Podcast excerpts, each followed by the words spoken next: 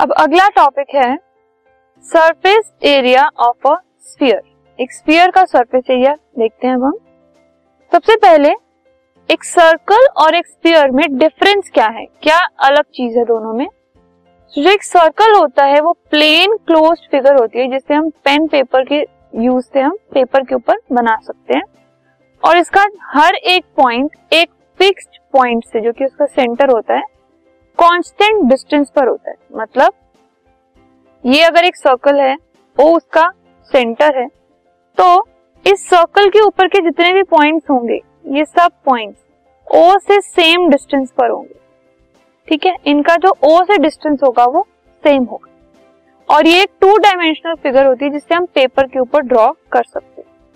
ओ इसका सेंटर है एंड ओ ए इस केस में आप जो देख रहे हैं it is the radius of the circle लेकिन जब हम एक स्फीयर की बात करते हैं तो वो एक थ्री डायमेंशनल फिगर होती है एक सॉलिड फिगर होती है.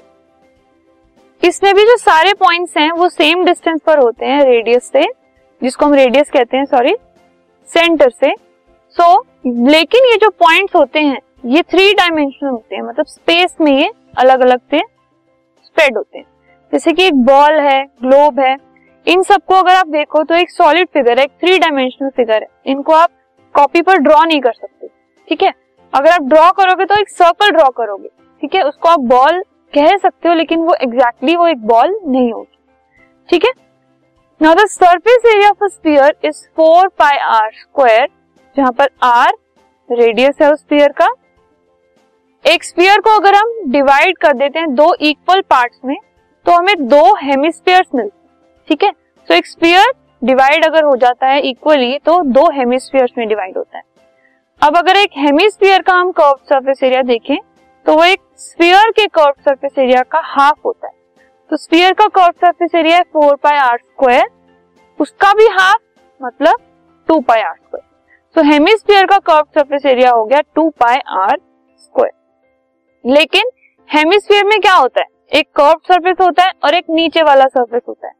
जैसे कि एक हेमिस्फीयर है वो कुछ इस तरीके से होता है ओके तो इसमें ये कर्व सरफेस भी है और ये ये वाला सरफेस सो so, अगर हम सिर्फ़ कर्व देखें तो हम नीचे वाला उसका बेस नहीं लेंगे तो ये इसका एरिया है।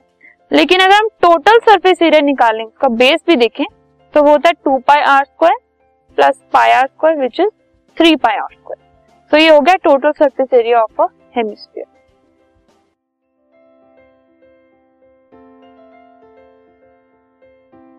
this podcast is brought you by Hubhopper शिक्षा अभियान अगर आपको ये पॉडकास्ट पसंद आया तो प्लीज़ लाइक शेयर और सब्सक्राइब करें और वीडियो क्लासेस के लिए शिक्षा अभियान के यूट्यूब चैनल पर जाएँ।